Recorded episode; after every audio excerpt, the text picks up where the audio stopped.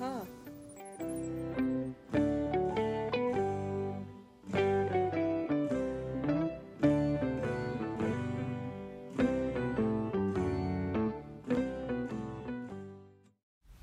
به نام خدا.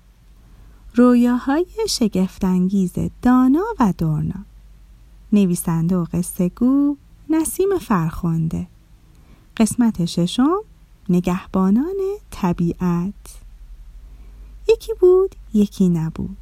توی این دنیای بزرگ میون این همه خونه های بزرگ و کوچیک یه خونه بود که با بقیه خونه ها فرق داشت. چرا؟ چون یه ویژگی عجیب داشت. تو این خونه هر وقت کسی با فکر کردن به سوالی میخوابید یه فرشته به خوابش میومد و کمکش می‌کرد جواب سوالش رو پیدا کنه. اون فرشته مهربون فرشته خانم رویاها بود. تو خونه قصه ما خواهر و برادری به نام دورنا و دانا زندگی می‌کردن. یه روز زیبای بهاری دانا و دورنا صبح خیلی زود با ذوق فراوون از خواب بیدار شدن. آخه قرار بود برن طبیعت گردی و کلی تو طبیعت بازی کنن. اونا وسایلشون رو جمع کردن و سریع با مامان و بابا سوار ماشین شدن. بچه ها تو ماشین همش منتظر بودن تا ببینن کی می‌رسن و جایی که می‌خوان برن چه شکلیه. بالاخره بعد از چند ساعت انتظار به یه جنگل بزرگ و زیبا رسیدن. این جنگل انقدر سرسبز و زیبا بود که نمی‌تونستن ازش چشم بردارن. کنارشون یک رودخونه پر آب و پشت سرشون یک کوه زیبا بود. تا دلتون بخواد صدای پرنده های جنگلی به گوش می رسید. دانا و دورنا با خوشحالی مشغول گشت و گذار و کشف طبیعت شدن. اونا با دقت به درختها و خاک و اطرافشون نگاه کردن و چیزای جدیدی متوجه شدن. مثلا فهمیدن یه عالم حشره و کرمای کوچولو جور و جور تو خاک زندگی می‌کنن. تازه برگای هر کدوم از گیاه و درخت هم با اون یکی فرق داره دانا و دورنا همینطور که مشغول بازی و کشف طبیعت بودن متوجه شدن مامان و بابا با دستکش یه چیزایی رو از روی زمین و لای گیاه ها بر و میریزن توی یه کیسه زباله بزرگ دورنا پرسید شما دارین چی کار می‌کنین؟ مامان جواب داد داریم آشغالایی رو جمع می‌کنیم که بعضی از آدما تو طبیعت رها کردن. ما با این کار از طبیعت محافظت می‌کنیم. دورنا دوباره پرسید آخه آشغالای به این کوچیکی چه آسیبی به طبیعت به این بزرگی می‌تونه بزنه؟ مامان جواب داد هر کدوم از این آشغالای کوچولو سالهای سال تو طبیعت باقی میمونن و به گیاه ها و حیوانات جنگل آسیب می‌زنن. به نظرت اگه این درختها این خاک این رودخونه و همه چیزایی که تو طبیعت هستن می‌تونستن با ما حرف بزنن چی می‌گفتن؟ دانا و دورنا کمی فکر کردن. اما یه دفعه یه پروانه کوچولو دیدن و رفتن دنبالش و مشغول بازی و بدو بدو شدن. اون روز بچه ها حسابی بازی کردن. شبم خسته و کوفته از یه روز پر از بازی و شادی به خونه برگشتن و یک راست رفتن تو رخت خوابشون تا بخوابن. دورنا قبل از خواب یاد سوال مامان افتاد. واقعا اگه درختها و گیاه ها و رودخونه ها و همه طبیعت می‌تونستن حرف بزنن به ما چی می‌گفتن؟ چه چیزایی خوشحالشون می‌کرد؟ چه چیزایی باعث ناراحتیشون می‌شد؟ دورنا با این سوالا خوابش برد و آروم وارد دنیای شگفتانگیز خواب شد. اون شب دورنا خواب یه درخت جوون و کوچولو زیبا رو دید که شاخه های قشنگ و برگای سبز و خوشگلی داشت. انگار دورنا قبلا این درخت رو دیده بود. آخه به نظرش خیلی آشنا می اومد کمی که جلوتر رفت صدای گریه شنید و دید که انگار درخت داره گریه می‌کنه. همون موقع دورنا از پشت سرش صدای فرشته خانم رویاها رو شنید که گفت سلام دورنا جان منتظرت بودم. دورنا برگشت و تا فرشته خانم دید با صدای بلند سلام کرد و پرسید منتظر من؟ فرشته خانم گفت بله دورنا.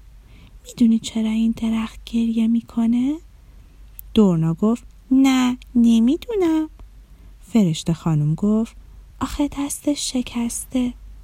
دورنا با تعجب گفت دستش؟ مگه درخت هم دست دارن؟ فرشته خانوم رفت سمت درخت و نازش کرد و گفت شاخ و برگای درختها درست مثل دستشون هستن.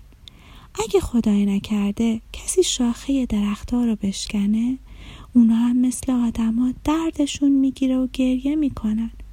اما آدما نمی‌تونن صدای گریهشون رو بشنون. دورنا یه دفعه یادش اومد که اون روز شاخه یه درخت و شکسته بود تا با اون روی خاک نقاشی بکشه.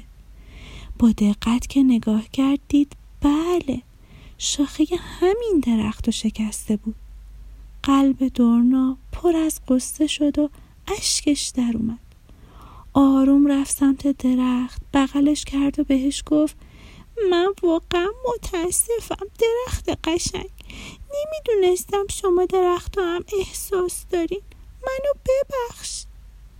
فرشته خانوم با مهربونی دستش رو روشونه دورنا گذاشت و بهش گفت عزیزم این اشتباهه که بعضی آدما فکر می‌کنن. چون حرف گیاه ها و گلا رو نمی‌فهمن و صداشون رو نمیشنون معنیش اینه که اونا هیچی حس نمی‌کنن. اصلا اینطور نیست. هر آسیبی که به گلا و درختها زده بشه و هر آشغالی که تو محل زندگی اونا رها بشه باعث آزار و اذیتشون میشه. اما اونا نمی‌تونن صداشون رو به گوش آدما برسونن.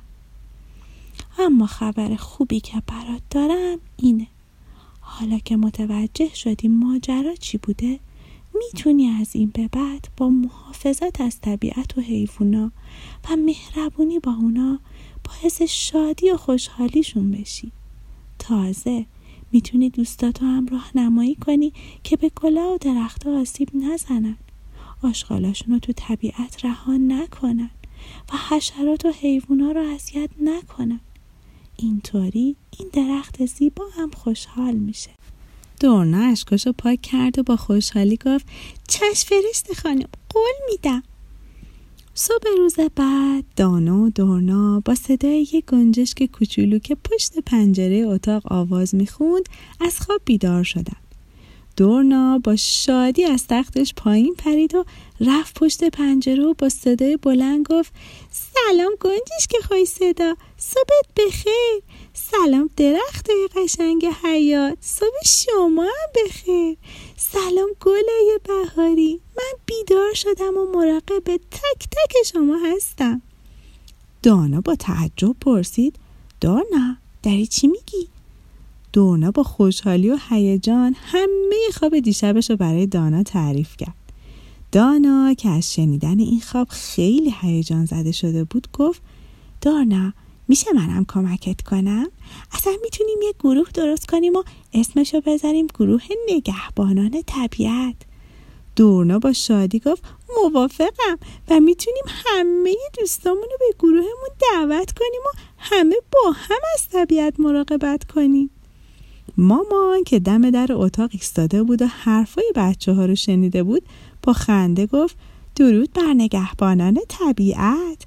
منو به عنوان اولین عضو گروهتون قبول می‌کنین؟ بچه ها با خنده گفتن البته.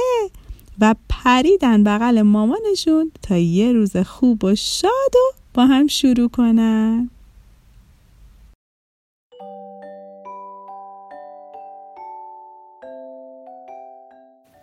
خب بچه ها این قصه تموم شد. اما نسیم قصه ها خیلی زود با یه قصه جدید برمیگرده. دوستتون دارم. خدا نگهدار.